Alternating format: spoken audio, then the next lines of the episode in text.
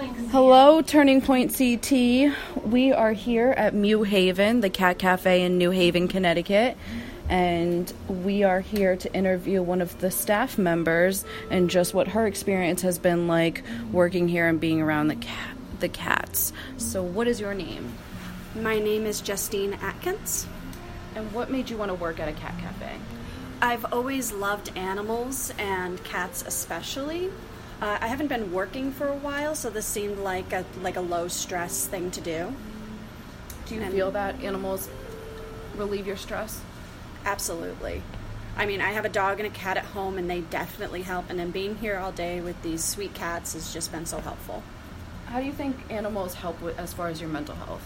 Um, they give you something else to focus on. You know, you can play with them, and then you know they cuddle with you. It's it's it's a warm body to you know hold.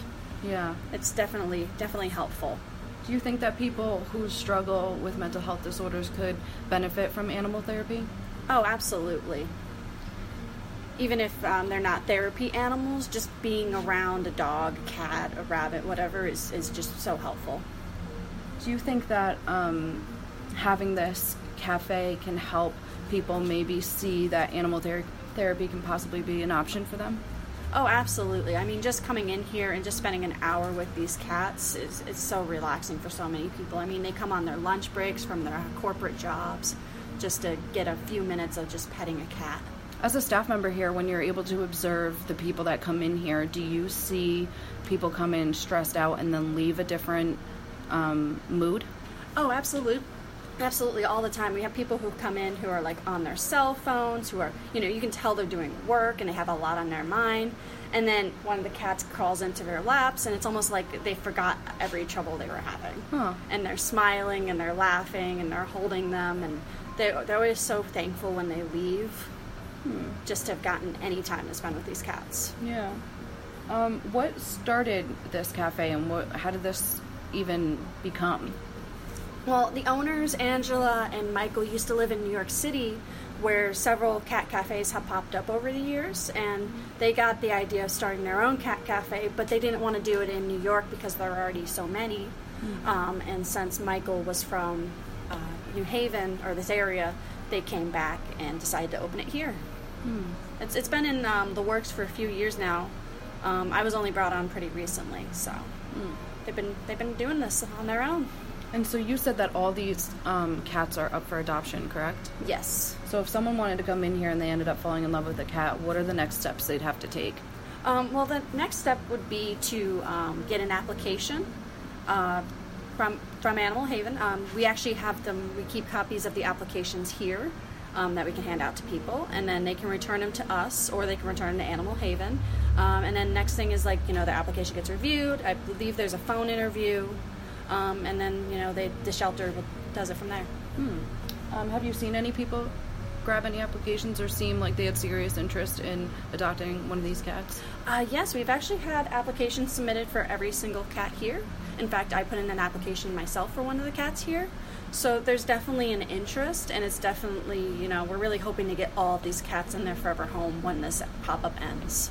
Do you think that this having a cat cafe makes um, cats have a higher chance of being adopted rather than just being in a pound or a shelter? Oh, absolutely. I mean, when they're here, this is their home. We are mm-hmm. fostering them, and so you know, we you get to see them in a more natural state. You know, they're not in a cage where they're terrified and you know scared. They're they're in an environment where they feel safe, where they feel like they can be themselves, and then you know also there's the socialization they get. You know, they get used to being around people and other cats. And it just it gets them in the public's eye. It gives people a chance to really get to know these animals before they take them home. So, how can you relate a situation like that to somebody that might be struggling with either mental health or maybe a substance use disorder? How do you mean? In like in a way of you know, in, you know, a lot of times people believe that you know if someone gets in trouble for drugs or maybe um, have low self esteem or whatnot that they just want to put them away and they put them in hospitals and whatnot. Which, granted, sometimes someone needs hospitalization, but a lot of times, you know, they think, well, let's just, you know, there's a lot of stigma with mental health and Oh, yeah. think that people should just be put away and not seen and not bothered. Yeah. And, you know, that's kind of how people act with strays, stray animals, yeah, too. No, definitely. Um, I, I get what you're saying now. Like, um, you know, when they're in a sh- when cats or any animal are in a shelter, they're they're very different. You know, they don't really get to be themselves. They they don't really have that freedom to be themselves. So when you kind of put them in this environment, and when you let people who have mental illness just be themselves, you, you see them in a completely different light. Like these cats are so alive and friendly, and everyone else just gets to see that because, you know, you get to come in here and they just get to be themselves. Right. So when you have mentally ill people who just get to be themselves, it's it's totally you know you get, get to see them in a completely different light. Yeah, definitely. Well, this has been such a great experience. I know all of us here definitely feel like we can practically fall asleep now because we're so relieved and don't want to leave. I think that this is awesome. And Yeah, I always want to take a nap when I'm I know, yeah. And um, I think is great what you guys are doing, and I appreciate you um, opening up about just how your own personal life is and um, affected by these cats. And we'll definitely be coming again. So, anybody listening, we would love to have you check out Mew Haven Cat Cafe in New Haven. And um, the cats are up for adoption, so if you're interested, you Also, can- just so your people um, people know, um, we are closing on December 13th, um, and then we will be into December 13th, 2017, and then we'll be doing a bunch of renovations, adding the coffee machines and stuff, and then we'll be reopening sometime in spring, probably around March. So we'll be back open for reservations then. Well, March is my birthday, and that's a perfect way to open it up, and so is Olivia's birthday. We'll be here to celebrate. We will absolutely be here to celebrate. So, if anybody's interested in having another young adult meetup, let us know, and we can definitely put that together.